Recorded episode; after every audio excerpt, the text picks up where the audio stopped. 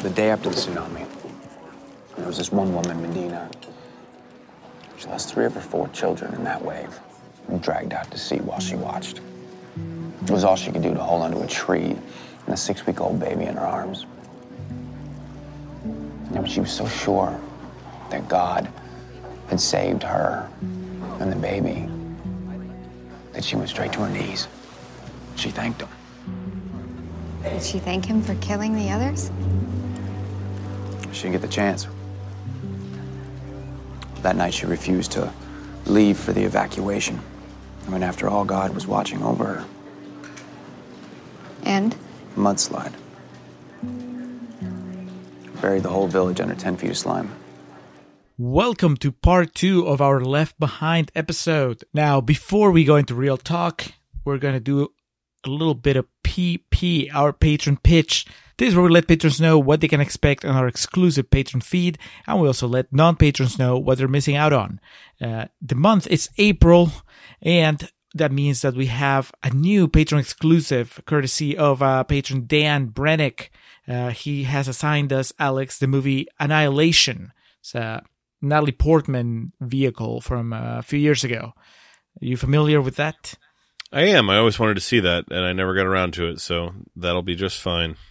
I'm not sure where it's streaming. I know I own a DVD from uh, my time at the theater. That was one of those that you know we just got as a present. So I'm definitely watching it that way, and uh, I might just let you borrow it. We also have two new QVRs. Uh, we're still waiting. I, I I pulled out the call late, so I I still need to get the QVRs for this month. But just know that there's there's two more. coming up. And then uh, we have part four of our Rock Cena journey. Uh, Alex, what is part four about?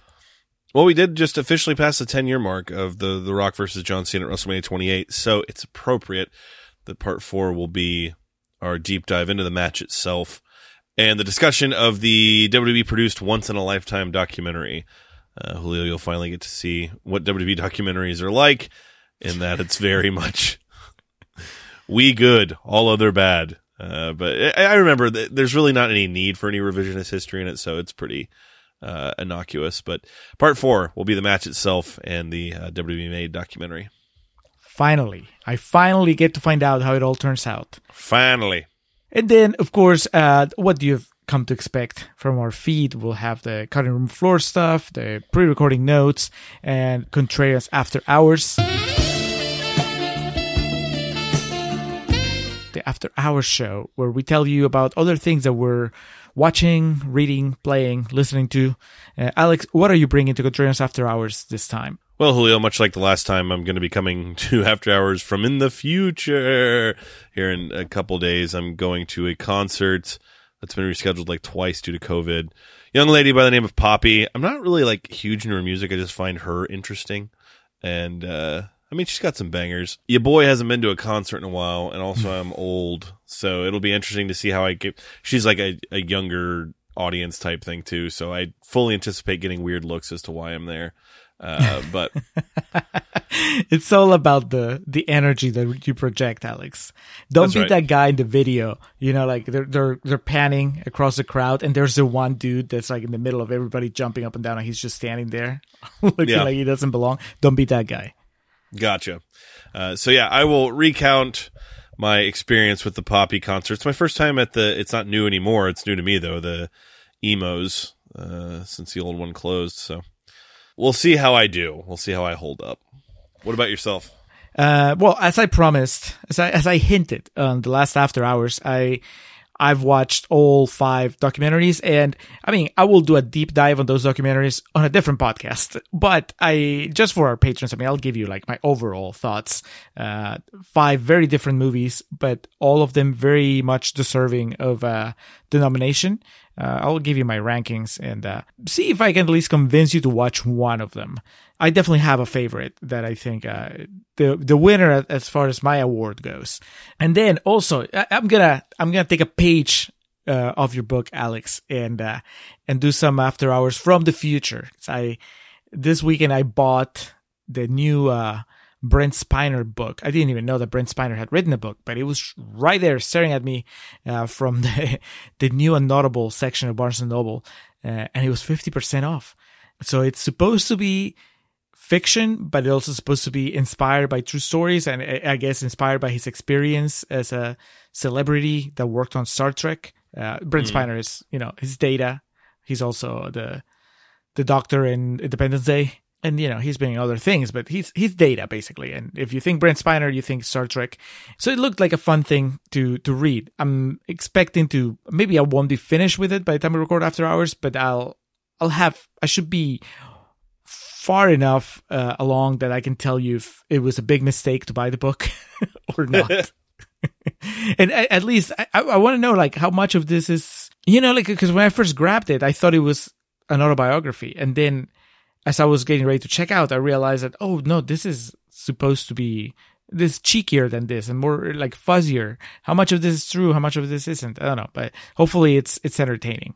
Title of the book is fan fiction, but I'll let you know if it's uh, if it's good or not. So fan fiction, uh, the five Oscar nominated documentaries, the Poppy concert where Alex might finally come to terms with his age, a lot of stuff on this after hours and then all the other cool stuff that we talked about uh, our patreon channel so if any of that sounds interesting go to patreon.com slash contrarian prime look at our tiers see if you want to throw us a buck or two One dollar, three dollar, five dollars, and ten dollars are our respective tiers. One dollar gets you access on the ground floor. You'll see what's there and see if there's something more you'd like to uh, delve into. But I think the the one dollar kicker donation subscription, whatever you want to call it, will definitely give you an idea of the the work we put into that and the the quality of content we provide there. So check it out.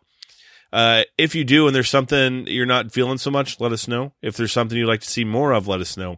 You can always hit us up at wearethecontrarians at gmail.com or on our Twitter page. Uh, yeah, check it out. We know you're going to love it because we love creating it for you. We feel like we know our audience pretty well at this point. Uh, so check it out. And eventually you'll find some movie, much like Left Behind, that uh, we would never have any intention of covering otherwise. But you say, hey, I'm a patron, so I get to tell you what to do. To our existing patrons, thank you so much. We love y'all. And as always, we are accepting applications for new ones. And one last order of business before we go into real talk. It is almost time for the live stream for the cure. And by almost, I mean we're about a month out. But this has become kind of a tradition at Contrarian's headquarters, participating in live stream for the cure, uh, raising money for cancer research. Uh, this time, our slot is on Saturday, May 21st at 4 p.m. Central, 5 p.m. Eastern Standard Time. So, if nothing else, make sure you have that time blocked so you can attend the live stream and uh, just cheer us on as we do a bunch of silly things to to raise money. The live stream goes from the 19th to the 21st, so this this year we're actually on the final day, and uh, yeah, you should attend as much as possible because uh, your presence uh, really makes a difference uh, for the people that are podcasting live. It's always nice to to have an audience there that's participating and cheering you on. So let's play a promo for the live stream for the cure here, and then we'll go into real talk. Hello, everyone. My name is Nick. I'm the host of Nikolai's Kitchen, and I'm also the host of the annual live stream for the cure. Live Stream for the Cure is a charity event where we raise money with content creators and podcast partners from around the world for the Cancer Research Institute, a wonderful nonprofit researching cancer immunotherapy, training the body's immune system to fight all forms of cancer. This is a mission and a future that I truly believe in. And myself and my team worked tirelessly over the past five years to raise over $50,000 for this cause. This year, we're aiming for our biggest single goal to date of $20,000, and we cannot do it without your help. Please join us for the event May 19th through the 21st, starting at 9 a.m. Eastern, for 45 hours of content from people all over the world. Together, we can bring hope for a future immune to cancer. The more eyes we reach, the more dollars we raise. Please help us in making this goal a reality. Together, we can make a difference. May 21st, 4 p.m. Central, 5 p.m. Eastern Standard Time. That's where the Contrarians are going to have their live stream segment on the live stream for the cure. Check it out. Uh, as history has shown, we always have a great time on there. So be sure to come and join us, donate, laugh along with us as we usually do for the entire time we're on there. Yes, and and the the big mystery of what we are doing uh, this year will be revealed. I, I, guess we'll do it on the first episode of May. We'll give ourselves about three weeks before uh, the actual segment. But that's it, Alex.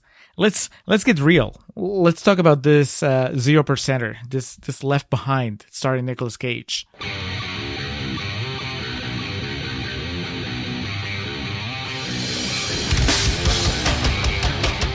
Yeah, to quickly establish the why we're covering this, uh, a good friend of mine, I'll just call him Mike for. I don't know if he wants me doxing him on here. Protect uh, the innocent. Yeah, Mike's Mike's a good dude and a good friend of mine. Uh, a guy I met through WrestleMania weekend, so that all fits in. Uh, th- this was five, six years ago now, but uh, anyway, uh, I think he's still a wrestling fan. He's just not as into it as he used to be. He sent me a package, and, he knows uh, the type of collector that I am, how much I'm into this shit. And uh, he sent me a package of a few things, and he told me after I followed up with him, completely unwarranted and unsolicited. Like I had no idea. I just got a package and I saw his name, and I was like, "What the fuck?" Uh, opened it up, and it was some now out of print wrestling DVDs. One of which was a DVD of the first ever Ring of Honor show from 2002 that's signed by Samoa Joe, CM Punk, Jay Lethal, AJ Styles. I think Low Ki, Christopher Daniels are on there. It, I was, it was kind of like the scene in The Sandlot where uh, at the end, where Smalls and Benny give, uh, yeah, they give Denis Leary the ball signed by the Murderers Row. My reaction to it was kind of like that. It was just like this exasperated, elongated, like what? Uh, and then in there was like some ROH packages, a TNA DVD that's out of print that was signed by AJ Styles. Just some really cool shit. And I was like, what else is in here? And I pulled it out. It was uh, clearly a Blu-ray, still in the shrink wrap, but it had a note on the front of it that said, um, "Please get drunk and record a podcast on this." And, and, then I flipped the note and I was like, "What on earth is this movie?" So I, he must have got it somewhere or just had it around the house and threw it in there as like a joke. Uh, Mike, I'm not drunk, but uh, we we are discussing it, giving it the full contrarians treatment, and uh, I felt it was necessary one to pay him back for you know he's just a good dude, so I think it was just out of the kindness of his heart that he sent me that stuff. At the same time, uh, what he sent me is something some people would pay a good chunk of change for.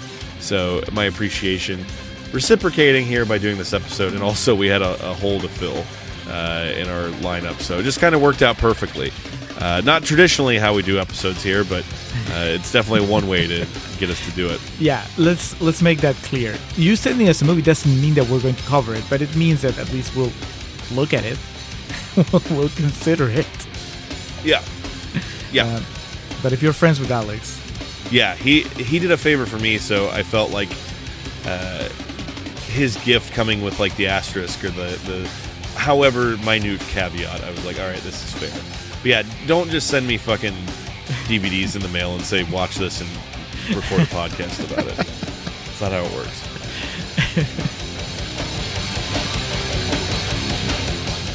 so, Mike, thank you for your donation to my personal collection and uh, for the purposes of this podcast, bringing this movie across our desk.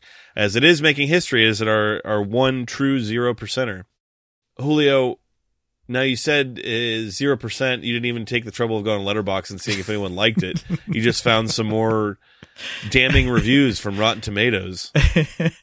yeah, because you know, it it seemed like it was a, a there, there was so much richness in the negative reviews. Why not bring them up? Um, no, here here's what I'm gonna do. I'll, I'll save the potentially positive reviews or quotes for uh, the the Facebook video. There you go. So if you if you want to hear people say nice things about uh, about Left Behind and Contrarian's Corner wasn't enough, you can check uh, the quotes I'll bring to the to the Facebook preview. But anyway, Alex, on to the rotten again. Chris Bumbray from JoBlo's Movie Network says bargain basement evangelical stuff. Notice the devout Muslim passenger gets left behind. Belongs in a church basement, not a movie theater. To be fair, and not that I really want to defend this movie, but uh, yeah, there's a Muslim passenger that gets left behind, but there's also a lot of other people that get left behind. Robert Levin from uh, Am New York says, "My goodness, what on earth is Nicolas Cage doing in this movie?" Well, Paying back the government. yes. Also, Matt Prigge from Metro says, You expect this kind of shoddy work from a movie with the guy from Growing Pains, but not with the guy from Bangkok Dangerous. All right. Do you remember the poster from Bangkok Dangerous, Alex? It's uh, infamous because Nicolas Cage, his hand looks like he should be holding a gun, but it's like they forgot to Photoshop the gun in there, or they Photoshop the gun out. It's really weird. I guess I don't recall. Yeah, Look it up. It's it's once you see it, you can't unsee it. Elizabeth Weitzman from New York Daily News says, What has gone so horribly wrong in Cage's career that he is forced to accept any paycheck that comes his way? Well, again, taxes. Uh, I guess I guess it wasn't common knowledge that he was having financial troubles, or at least maybe not back in 2014. I definitely feel like it is now. Uh, Yeah, now I mean, yeah, he's he's like you mentioned, he's come out the other side. Anyway, one more. Amy Nicholson from LA Weekly says it believes people might buy a ticket Left Behind and not know the twist, like someone sitting down to watch Godzilla and being shocked by the entrance of a giant lizard. That's pretty good. I get her point, but at the same time, it's like, look, I like to be surprised in movies as much as the next person, even more so, probably. But I mean, if movies were only about the surprise, then you'd only watch them once.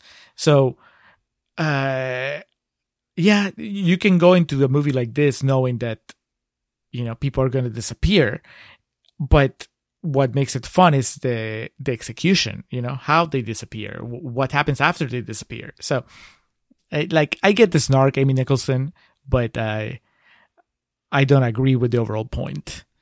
So now alex you watch this you- watch the blu-ray right? I Or did. you, okay. So that means that unlike me you didn't have to sit through i don't know 10 commercial breaks Oof. yeah, this was. I thought this was on Tubi, but it wasn't on Tubi. It was on uh, IMDb TV, which is free, but also it felt to me like it had twice as many ad breaks, which you know really affects the flow of the movie. What If flow I- there is to it. yes, if I'm overly negative on uh, Left Behind, maybe uh, Vic Armstrong can just blame it on all the commercials, which are not even you know at a specific like a, a, well like the end of a scene and then the commercial goes. It's like some some of them happen like as people are talking, just like fuck it. Here's an ad for I don't know allergy medicine.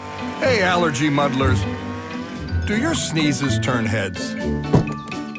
even if I'd watched an uninterrupted uh, showing of this movie, I think that overall I would have had a similar reaction, which is that uh, I watched The Leftovers. I watched all three seasons of The Leftovers, and it became uh, one of my favorite TV shows ever, if not my favorite TV show ever. So the bar was already astronomically high for a story about uh, a percentage of the world disappearing uh, for mysterious reasons. So Left Behind, just putting aside everything else, eh, already had was going to have a hard time uh, impressing me. hmm On top of that, I also watch Avengers Endgame and Infinity War, which portrays the disappearance of you know fifty percent of living beings in a pretty spectacular manner. Yes, I mean both these things, the leftovers and the Avengers Infinity War and Endgame, I mean they, they came years after Left Behind, but it's still something I've seen and still something that have has like set the standard in a way. So I'll fully admit that I came into this tainted in a way. Uh, I'm not sure that would have affected too much. but that's the thing because you haven't seen the leftovers and and you're not as in love with infinity war and endgame as i am so uh, being a little bit more of a blank slate coming to this movie than i was uh what what's your experience It's a bad movie. It was just kind of like what I was expecting. so you were expecting it to be bad you didn't even give it a chance Of course it's going to be bad. It's 0%. Have you seen the cover? Like, and you know, in the first scene, there's a couple different shots where it's clearly a green screen behind them instead of an actual airport terminal. I was just like, all right, here we go. Uh, so the lead acting isn't as bad as I was expecting. It's more preachy than I was expecting. I thought it was just kind of going to not be ambiguous or kind of just, you know, you decide. But it was definitely it's kind of my thought right away is like, okay, wait, so all kids are good? Like all all kids just immediately go, what makes one person better than the other, that type of thing. Um, because that that type of shit is the quickest way to get me in in a very annoyed conversation about religion is when we declare who's a better person than another one uh, because they you know go to church or some shit. It was fine. I was a bit worried about the hour and fifty minute runtime, but aside from like a little five to ten minute portion there in the middle where it just kind of seemed like all right, we get it, everyone's panicked. It didn't really feel like it dragged that much. It, it just kind of was what it was. I I don't really have any desire to watch it again. At the same time, it I watched it in one sitting and I got nowhere near the reach of anger, frustration with this that I have with some of the other movies that we've done. I was just kind of like, all right, this just kind of is what it is, and I'm just going to take notes and figure it out and kind of laugh at it when it's bad because there's plenty of opportunities to laugh at it, and it's one of those interesting notes on Nicolas Cage and kind of where he's been at in his career for quite a while now. But yeah, it seemed like a made for TV type movie and surprised me it made nearly 30 million dollars, but like we said there's an there's an audience for this shit. But that audience doesn't leave reviews and Rotten Tomatoes apparently. No, that was my thing though. I was watching this I was like who left this? I'm like this was good. I mean if Lea Thompson was in the whole movie, it might have changed. You know, that's the Howard the Duck curse. If I had her there the whole time, I'd be like, hell yeah, let's let's watch uh, Left Behind again. It's not Hancock. That's a movie that made me mad. I was pissed off. Like I, I regretted ever doing a podcast watching that movie because I was having to watch that movie. This is just like, eh, whatever. Uh, but it sounds. like Did you like hate it? Were you in agony watching this? No, no, I was not. I was not. I, I, I do feel like maybe I would have enjoyed it more if I had gone in knowing less.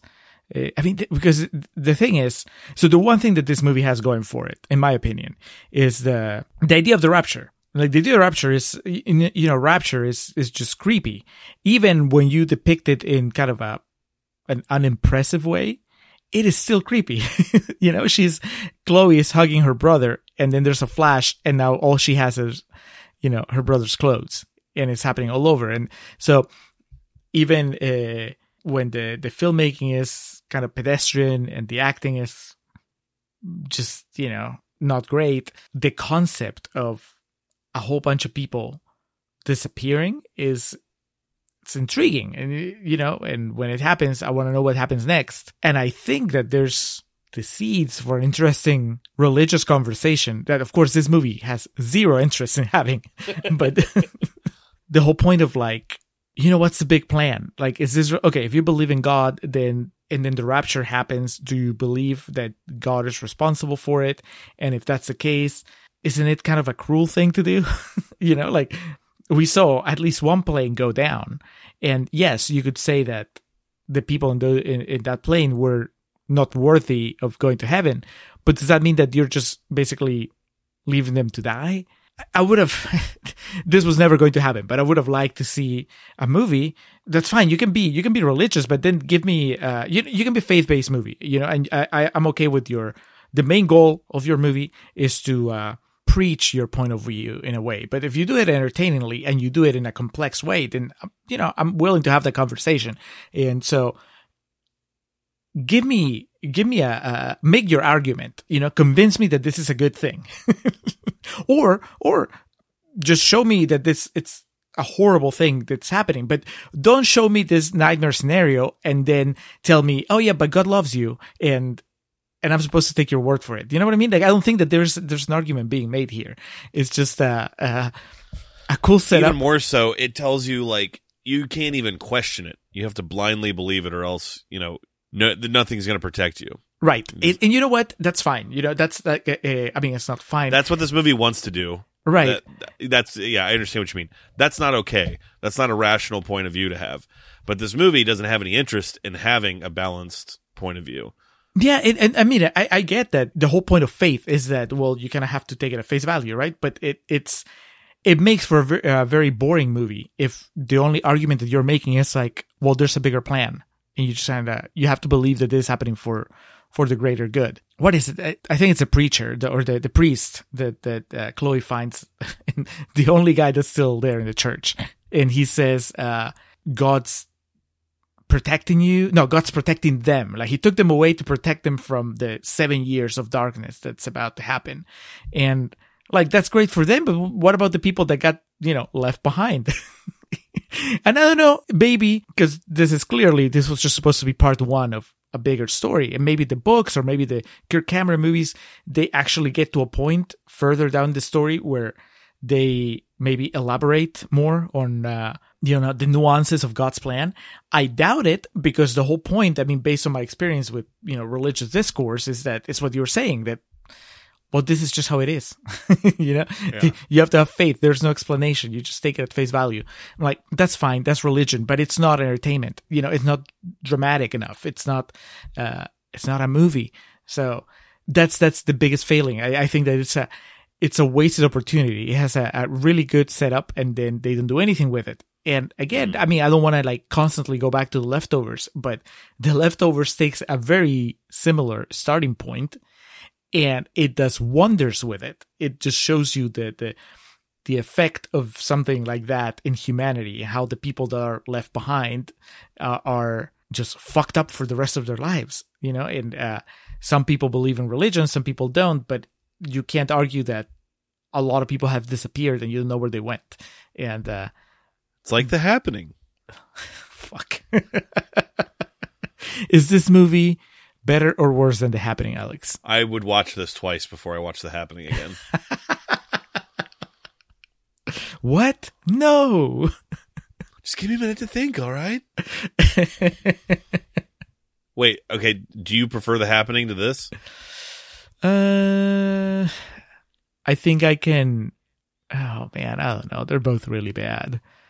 This got to a point where No, no. Okay, no. I, I prefer this because you know what, uh, and that was going to be my next point. But you know, just feel free to run with it. I think, I don't think Nicolas Cage is bad in this. I think that he No. is he is so much better than the movie. God bless him, like, n- n- absolutely no pun intended here, but him on autopilot is still just like fucking phenomenal. He he's just so clearly a polished actor, and uh, I watched the behind the scenes or just like a featurette interview with him that's on the Blu-ray, and he talked about. Did you know his brother's a priest? No. his brother asked him to do this movie because he really likes the novel. And then, uh, but like in the interview with Nicolas Cage, they ask him about the character, and he's just like, Rayford Steele is a pilot who, and then he just like explains the plot of the movie. You know, he doesn't like go into, you know, his motivation or anything, but he does say that, um, he's like, and you know, I've done spiritual movies before, like City of Angels. I'm like, motherfucker, you're gonna compare this to City of Angels? Nicholas Cage is good, and this movie, we, you and I have talked about this a lot on on this podcast about the notion of the movie that's so bad it's good, and you and I being on the, you know, being true contrarians when it comes to movies like The Room, how we're just like, no, Mhm. that there's nothing fun about watching that movie. Uh, just like it's just bad. Uh, and you know, me, I have my things about, you know, some of my horror movies, Friday the 13th movies and stuff. For the most part, I think that's part of getting older too, is that you realize you have, uh, so many hours on this planet. You don't need to spend them watching bad movies just trying to convince yourself they're good. But in this situation, we have to watch this movie. And I found myself at no point of this tortured because even like during the sequences where it's just like, all right, let's go. There was either absolutely ridiculous shit like car crashes or that dude getting shot, the clown getting shot, or just like moments that were supposed to be of like genuine acting that were that just came across as silly. So I was just kind of tickled by a lot of it. And I need to stress at no point during this movie did I feel tortured watching it in the way that I have with some of the other shit we've done. No, I agree. I agree. Actually, I, I you're reminding me that I laughed quite a bit. You're talking about the the, the really outlandish shit. There's that uh, that shot where uh, Chloe she's wandering around the city. And a fucking plane comes at her, like a not like Yeah, a, like a crop commercial duster. plane, yeah, Yeah. exactly. The dodo from uh, GTA 3 because she's like trying to get in her car and she's like, "Oh, I can't make the keys function." And meow. okay, here it is. I've been going back through our episodes. We talk about the movies that have the legacy of so bad they're good. Showgirls is one we went into knowing that legacy, and both Willie and I fucking Nope. hated that movie Yeah. and just like no interest in ever watching again. Didn't take anything away from it at all. Not even like interesting talking points. Or like there, there was the talking point of Kyle MacLachlan's ass, but uh, then we found out it wasn't actually his ass. So we're like, well, this just sucks. This movie's a big tease. With this, at least, like It is Cage's ass. Well, we've already established the talking point of Nicolas Cage just being a great actor. And even when he's just, you know, in neutral, it's good. Two, we've established the talking point of like, hey, if you're fine with movies just casting judgment blindly against, you know, non believers, that's your bag too. And the premise of it is interesting enough. Again, I don't think either of us are going to end this by saying, hey, you should watch this movie. But the point is, for it being the first zero percenter we've done, and I've only gone back just a little bit in episodes we've done. Uh, I'm sure you and I could both find at least five or six movies each we've done that we l- disliked more than this. Uh, let's go to a tried and true classic, Alex. Christmas with the Cranks. Oh yeah, fucking Left Behind's getting thrown on the surround sound before Christmas with the Cranks comes up. What about Jade? I remember you you did not like Jade. Ah, yeah. Though Jade is probably shorter, but no, I'd watch Left Behind again. You you know what what uh, Left Behind has that Jade didn't? What's that? A, a single moment, like five seconds, where I actually connected to a character. Uh oh. which is I don't know, hopefully you remember. It's after, you know, the rapture already happened and people in the plane have gone through like the different stages of like panic and rioting and then calming down and now they're kind of like numb and uh Chad Michael Murray is just going around fucking interviewing everyone and uh and then this lady comes up to him and she goes, "We need to go back." And he says, "We are going back. We're going back to New York." And she says, "No, we need to go back where they disappeared because I need to find my baby." And I mean, it was just the most subtle or the most like toned down moment in the in the movie because in the movie everybody's just screaming and losing their minds from the moment that it, it all happened. But this woman's kind of uh, irrational response felt very true. You know, it It's, reminded me um, of uh, Matt Damon. Damn it! Uh, I was just about to say it's yes. Matt Damon saying, "Okay, can I go see her?" Yep. Uh, was that what you're going to reference? Contagion. Yep. Yeah. Oh, th- Matt Damon in Contagion. Yeah. You could have just like completely thrown me a curveball. You're like, it reminded me of when Matt Damon gets shot in the head by Mark Wahlberg in The Departed. Very rational. It makes sense. so yeah, Chad Michael Murray. Okay, real quick, I'm going back through our episodes. Lost Souls or Left Behind? Dude, I, I love me my Winona. So no, I would watch it. Just it's it's like if Lea Thompson was all over Left Behind, then you know maybe we'd have a fair fight. But You know, it's sad. I think like based on our experience last time watching it, there's a part of you and I both that if someone was like, "All right, you have to sit down right now and watch one movie," is it going to be Left Behind or Boyhood? We would we would be like, "Well, I could Left save an hour and ten minutes, yep, and I don't have to go through this fucking nostalgia trip all over again." Um, all right, Chad Michael Murray. Now, this is a situation or an example or a scenario, whatever word you want to use, where our minor age differences come to light, bear fruit. because you would have already been, you know, in your 20s uh, and kind of doing your thing uh, as a young adult when I still would have been a teenager in high school when the whole Chad Michael Murray thing began. So I remember it as like, oh, here's this new pretty boy because like Freaky Friday was the absolute tits. Uh, and he was the, the the hunk in that. And then you mentioned Cinderella story, House of Wax. I went on a date in high school to see that movie, and then uh, and then he kind of meandered. I don't know his story. One Tree Hill, that was the other thing that was like the the big Chad Michael Murray variety hour. Um, now I remember when he resurfaced, the thing I saw him do was he was in Fruitvale Station. Are you familiar with that movie? Yeah, I, I watched a couple of years ago. Uh, is he one of the the friends? He's the cop that shoots uh, Oscar. Jesus Christ! Yeah. So I remember watching that and being like, "Whoa, that's one way to do it." That's the uh, Donnie Wahlberg in The Sixth Sense. yeah, exactly. Uh, and so that was kind of surprising to see. And then since then, you know, he's just kind of done random shit here and there, with obviously this being one of those things. Um, and apparently he played Ted Bundy in a Ted Bundy movie last year. So there you go. He's not a bad actor. It just it seems like th- this is not as common anymore because we've basically gotten to a place where we're just dealing with the same players pretty much on repeat in Hollywood.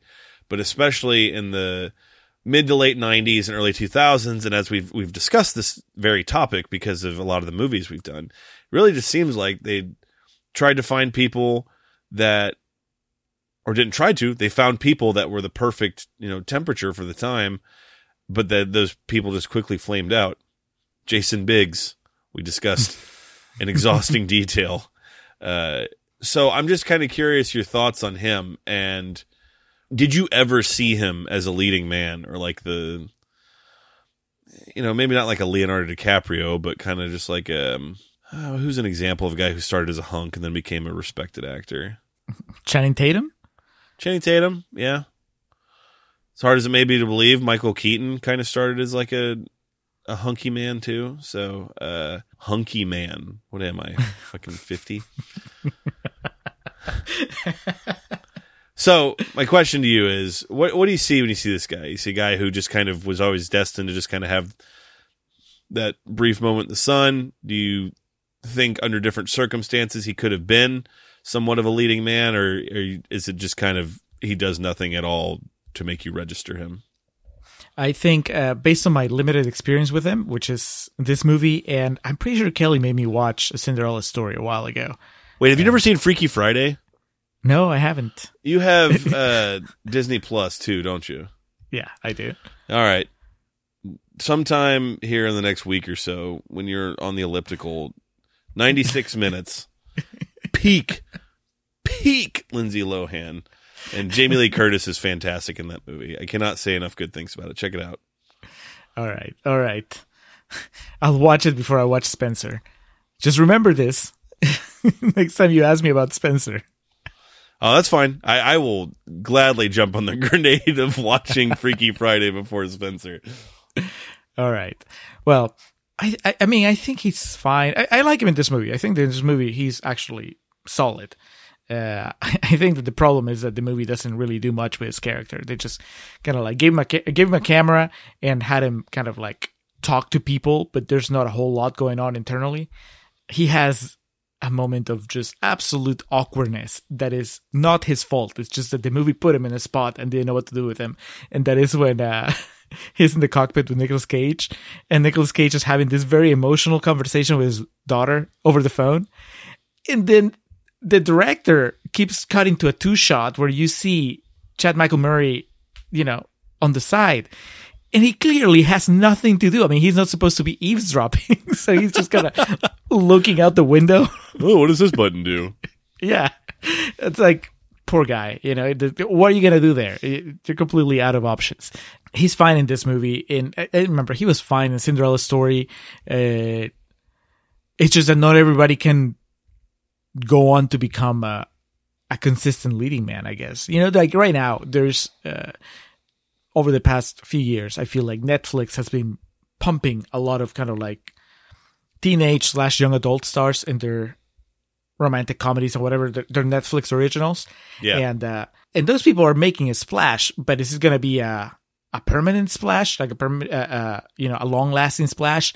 I don't know because, like I said, you know, not everybody can make it all the way to the top. So maybe they'll have their 15 minutes and then that's it. I think it's pretty cool that, you know, he's still in movies, Chad Murray, that is, even though he's not, I guess, headlining romantic comedies anymore, but he's still, like, I, I think it's awesome what you just told me that he is, that he's in, uh, Fruitvale Station. That is badass and uh yeah i like that he that he got to flex that muscle and here he's i mean you know he, has the romantic subplot with uh nicolas cage's daughter but it's not like he uh he's not just the boyfriend. You know, they he's just there, kind of like I said. There may not be much going on internally, but at least he has a presence, and you can abide that this guy was, you know, a star reporter, and that some people recognize him, and so on. So uh, it's not his fault that the the movie's badly written. Yeah, uh, that's that's a really good way of putting it because I expected seeing him in this to be kind of kind of sad, like you know, like someone who had been cast aside from a previous era. But yeah, when he shows up on screen, it's just kind of like, oh, there's Chad Michael Murray, and he holds his own for what this movie needs him to do. So can't really get a read on it because it's not necessarily a good movie. So I'd be interested to see uh, if and when he's given another opportunity to thrive, what he's able to bring to the table. Did you know? I don't know if you looked it up, but uh, so he's playing the Kirk Cameron character okay. from the from the original movie movies. I always had this this idea just based on what I heard people say that this Left Behind had very little relation to the to the movie, the Kirk Cameron movies. You know, they're like, oh, it's the same world in the sense that you know the the rapture happened, but these are all different characters or whatever. But then, just glancing through IMDb, it was like, no, the same names for the characters. Like, it's not just mm. Kirk Cameron playing Buck, but uh, I guess there's another actor playing Rayford. So, so those two are constant. So I wonder if it's just that this, I don't know. I, I was thinking about it while I was watching the movie. I'm like, does is this the first book? You know, is the first book of the Left Behind series just the whole thing on the plane, or is this just like I don't know a quarter of the book, and then they they, they were gonna do more? Because there's several books. There's like twelve books, I think, from what I remember of you know my time at Barnes and Noble, and Jesus. there's three uh, Kirk Cameron movies. I don't know. I wonder if, if there was ever any thought of bringing Kirk Cameron back to the movies. Like maybe he wouldn't play Buck, but he could play Rayford. you know, 14 years later. Uh, who are the Left Behind authors Tim LaHaye and Jerry B. Jenkins, along with their families, were given an advanced screening of a rough cut of the movie on January 31st of 2014. Afterwards, LaHaye was quoted as saying, "It is the best movie I've ever seen on the Rapture." Jenkins was quoted, I believe it does justice to the novel and will renew interest in the entire series. Cut to um, the Beer Baron episode of The Simpsons where the CEO of Duff says, uh, Our customers drink Duff for its robust taste, not its alcoholic content. I think we'll be just fine with our new uh, alcohol free Duff. I think it's. I think it says like literally ten minutes later, he's putting the out of business sign on the door. Well, that's the end of me. um, I don't want to like uh, just rag on her too much because it's kind of unfair. But I, since we're talking about acting and we're, t- you know, you kind of have to talk about that the third leg of the tripod, and that is uh, uh, Peter North. That, man, he should have been in this movie. Just make it more interesting. Fuck, you got me back there. I took a drink and yeah, that was. oh God, it's the rapture. Just takes Holy his shirt shit. off. Alex, there's 23 left behind books. Fuck. They're still publishing in the program. Peter North made way more movies than that. uh, anyway, the, the, the actress that plays Chloe, of course, the one that you know, is not a known actress, at least not for me or you. Cassie Thompson. Uh, Real quick before you get into that, so we can keep this in mind when we talk about it. Ashley Tisdale was originally supposed to play that role. Okay. She, uh, again, very limited exposure. I've seen the first high school musical. That's, that's more it. than me. I just know who she is and I know like her general, her being. Uh, but yeah, so going back to Cassie Thomas. Uh, Thompson. One way, is it Thompson? Yeah. Oh, I'm sorry. Hello, Mr. Thompson. Um, yeah, if you've got an actress who really isn't up to snuff, the best thing you can do is put them against Nicolas Cage and Lea Thompson. Uh, it's rough. I I, I kind of looked at uh, her IMDb I didn't go down like all the titles. I'm like, okay, well, she's she has other movies, so there's it's entirely possible that there's there's other movies where she actually gets to like shine as an actress or whatever. But man, they gave her a lot in this movie. I mean, she's a third of the movie, and She's the hero. Yeah, in a way, it, but it's it's so tricky, right? Because I'm sorry, God's She- the hero. American white God is the hero, but she Yes. saves the day that for the people left on Earth. um, she she doesn't pull off what Lea Thompson pulls off, which is taking a character that could be really annoying and making them sympathetic. And she, I don't think that she had quite the experience to do that yet. Lea Thompson does it because you know she's an experienced actress and she's good. I don't know enough about you know this movie's so bad that I can't really tell how much of the the Chloe character doesn't work because it's badly written. How much of it is it because on top of being badly written, it's being performed by an actress that just didn't have the tools to at least try to you know make something out of nothing. At least for me and my experience, she came across as really uh, bratty and just annoying, like an annoying teenager that just is like self righteous. And she's supposed to be our point of view character. you know what I mean? Like she's supposed to be the one that, uh, like I, I would agree with her views in general. At least somebody that's not uh, religious person like me, uh, and and it feels like I said in the transcript, it feels like they were aiming this to a broader audience, right? Like when they were the way that they were pitching this movie.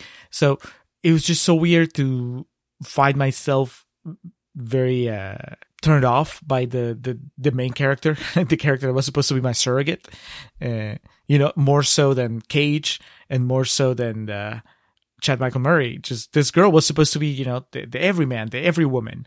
Yeah. and uh it just doesn't it doesn't work. I i was just i felt absolutely nothing when she was you know at the top of that tower talking to her mom and considering suicide i was like i don't care just go back to the plane and I hope that she's had better opportunities down the line that allowed her to, I guess, come across better than she does here. But that was the the, the weakest part of the movie, and it's like I said, a third of the movie. Because when it's not, when we're not with Cage and we're not with Chad Michael Murray, we're with her, and it sucks.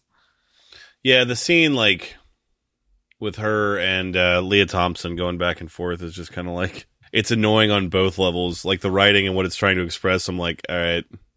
And then on top of that, Lea Thompson's just good, as we've established. She could do anything, and I'd be a fan of it. She's just kind of like, okay, here I am. I'm saying these things, and then yeah, the girl's just like, I don't like God, Mom. You don't get it. You'll never get it she uh Cassie Thompson was in a movie a few years ago called Gloria Bell that I am now super fascinated by. 91% of Rotten Tomatoes stars Julianne Moore, John Turturro, Michael Cera, and Brad Garrett. What? Mhm. yep, exactly. Uh, it is a 2018 comedy drama. Gloria Bell is a middle-aged divorcee living in LA. She has two children and a kind-hearted yoga instructor, and Peter, an uninspired married man who cares for his infant son while his wife is away. Gloria spends her nights letting loose at dance clubs around the city. The poster is Julianne Moore under like purple and pink lighting, dancing the night away. Does Cassie Thompson play the the single mother? No, she she, play, she plays a character named Virginia, just based on you know when you see rank uh, rankings, when you see listings of names in movies, she's more towards the bottom. So I'd like to think she has like a smaller part, but she's right next to Sean Astin, so who knows?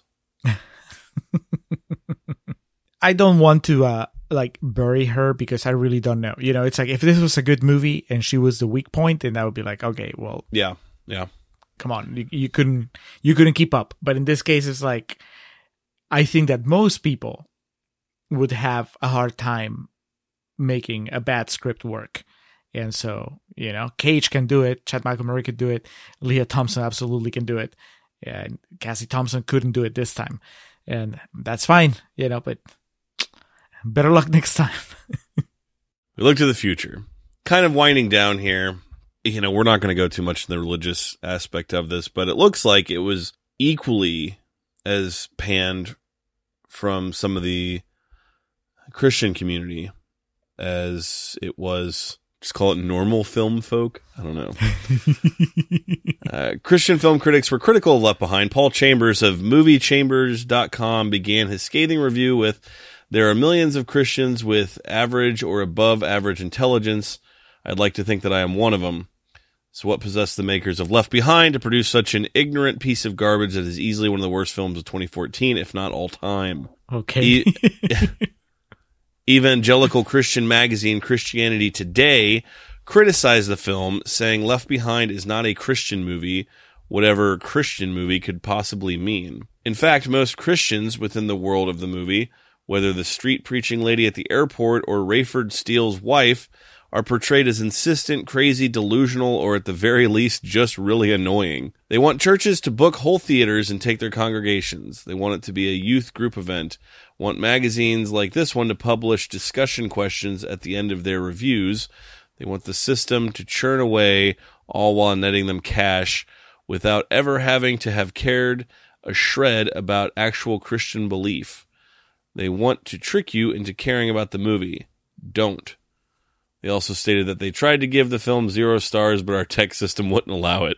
I think that's a fair call out of if you really wanted to get into it and discuss the Christianity side of this and what this movie's trying to say, uh, you could make the argument that it really uses it as a crutch aimed at, you know, um, for lack of a better term, exploiting its audience.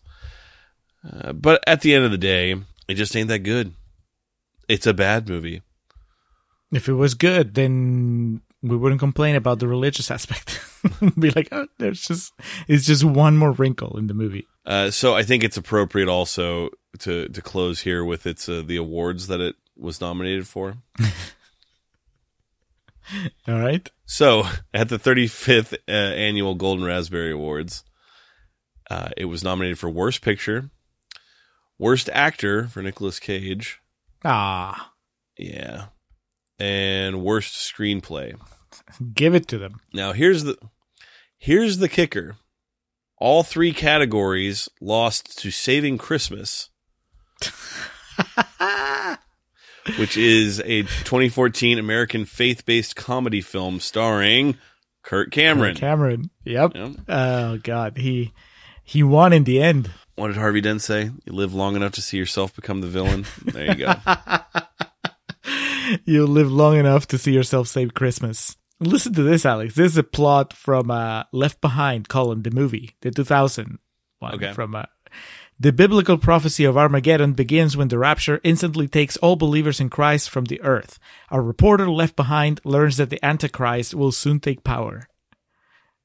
what? I mean, that sounds metal as fuck. right? they don't even mention uh, Rayford. Like I know Rayford's a character because he he's in the cast list. He's played by Brad Johnson. Man, here's some bullshit. I was just looking at the what else was nominated that year. They took um, Annie to task. Former former contrarians entry Annie, which I think if I remember correctly, we were like, eh, it's not that bad. Yeah, It's long, but that's about it. The other uh, worst picture nominees were Legend of Hercules, Teenage Mutant Ninja Turtles, and Transformers: Age of Extinction. The plot of Left Behind 2, Tribulation Force. Uh, after the rapture and the revealing of the identity of the Antichrist, a group of converts formed the Tribulation Force, a secret society with the sole purpose of converting non-believers to Christianity. Jesus Christ. the Antichrist is like an actual character in this in this series. And then because you know we've come this far, Left Behind Three: World at War. The world falls into chaos as Nicolae Carpathia de- detonates nuclear devices across the globe Yes.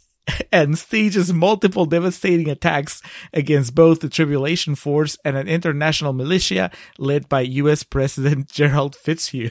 You're goddamn right that happens. I'm glad I read that because I'm never watching those movies. Man, I cannot believe I didn't recall we did a back to back. We did Camille and Duplex back to back. Both films worse or a worse time, I should say, than uh, Left Behind. Rise. Yes, rise. Julio, let's bring this home. Left Behind. I have a hard time giving it an F because I truly believe the people that made this made the movie they wanted to make. Man, they were so proud of themselves too with that final shot. Oh yeah. You know, pulling back after the this is just the beginning. And then there's a biblical quote at the end, which I don't remember, but you know. Oh yeah, they stole the fucking ending from uh, Punisher Warzone. This is only the beginning. that has to count for something. So I have a hard time calling it a failure because the people that made it were likely pleased in it. That being said, it's right on the doorstep of a failure. So I'm going to give it a D minus. What are you going to give it, Julio? I was very tempted to give it two stars just because I actually like Nicolas Cage in My this. God. But, but but I'm not going to because then I have to remember how much I dislike uh Chloe? you know, Chloe. Chloe Steele. Uh yeah, she she's not good and uh I just think that they wasted a lot of potential that but I also know that like you said they did exactly what they wanted to do. so they were never going to make a movie about the rapture that I was interested in. So I'm just gonna split the difference and give it one and a half. Fair enough. Alex, I, I- want to close with a question. Okay. Tomorrow they announced that uh, after much uh, after much negotiating, uh, Left Behind Two will hit theaters 2023, Christmas 2023. Do you go watch it? I think I have to at this point. Right? I mean, they bring the same cast. Obviously, it has to be Yeah, you know, yeah, yeah. Cage, CMM, and uh, even Lea Thompson comes a cameo from heaven or maybe a It's like fucking Patti LaBelle and semi pro. yes. she teaches she teaches Chloe how to do the the alley oop. yeah, absolutely. Because it's one of these movies we're in too deep now, and you know, not in a bad way. Not that I, you know, want to swear this off forever. It's just kind of this funny blip that's come across our radar. So, yeah, if that happens, I think we would be there tweeting a selfie right. out from our our main account. Yes.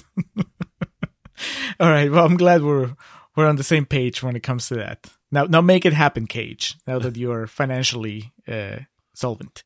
There's the skull I bought at an auction, and I bought it legally. Here's the MacGuffin. When the Mongolian government said that they needed it back, I gave it to them, but I never got my money back. So somebody at the auction house should be in jail. All right. Well, that that's it. That was uh, that was left behind. It was Julio. What's on deck next? uh, what's on deck? Oh, we actually decided it earlier today. We were texting. Uh, so we're we did a a really rotten movie. Doesn't get any more rotten than this as far as Rotten Tomatoes goes. So now we're gonna go with a very fresh movie. Ninety-seven percent of the tomato meter. Knives Out. Rian Johnson's uh, murder mystery. I don't know. You haven't seen it, Alex. I've seen it three times, I think. Yeah, I'm looking forward to it. Yeah, it should be an interesting movie. I mean, we both we've been pretty open about our love for uh, Last Jedi. Therefore, we we like Rian Johnson's work. That's that's how it goes. Uh, just don't ask me about Brick. Understood. All right. So, yeah, moving definitely to the other side of the coin in the next episode Knives Out. Mike, thank you for bringing this movie uh, to our attention. Thank you for the donation you made to my personal collection. And I, I hope this is a, an adequate uh, trade here. So, that is going to do it for Left Behind. Now, we're going to move ourselves into our perennial plugs. We start off by giving thanks to the Festive Years who provide our opening and closing tracks. They kick us off with Last Stand, take us home with Summer of 99. Be sure to head over to thefestiveyears.com for any and all festive years needs. Our friend and fellow podcaster Hans Rothgiesser is the man behind our logo, behind all the graphics on our webpage, our patron page, our merch page. Uh, Hans is very talented renaissance man of sorts. He's an artist, he's a podcaster. As we mentioned, he has two podcasts uh, Nacion Combi, which is about Peruvian current affairs, and Marginal, which is about economy. And he's also a novelist. He has a whole bunch of uh, science fiction slash zombie novels that he has published. You can check out all his work on his webpage, mildemonios.pe. That's M I L D E M O N I O S dot P-E. You can contact him on Twitter at mildemonios or by email at mildemonios at hotmail.com. Hans, thank you for all your support. And thank you to the efforts of Ms. Zoe Perez, who helps out with our social media game. If you're on Facebook and you haven't already, be sure to go over to our Facebook page, facebook.com slash contrarian prime. One day we'll look up what the actual verbiage is. Like, subscribe, give an A-OK to. Uh, just check out our page. Caress. Our Facebook page contains some exclusive videos uh, that preview upcoming episodes and uh, discussing some trivia and critical quotes that we don't always review here on the episodes themselves. So sometimes a little bonus material on our Instagram account. Zoe helps post interactive graphics, uh, some audio clips, still images, clips from the show. a bunch of good stuff. Makes it look really fancy and pretty. So, Zoe, we appreciate the work you continuously do for us and making our presentation look good and pretty that is going to do it for this episode of The Contrarians, where we're right and you're wrong, and we will catch you next time.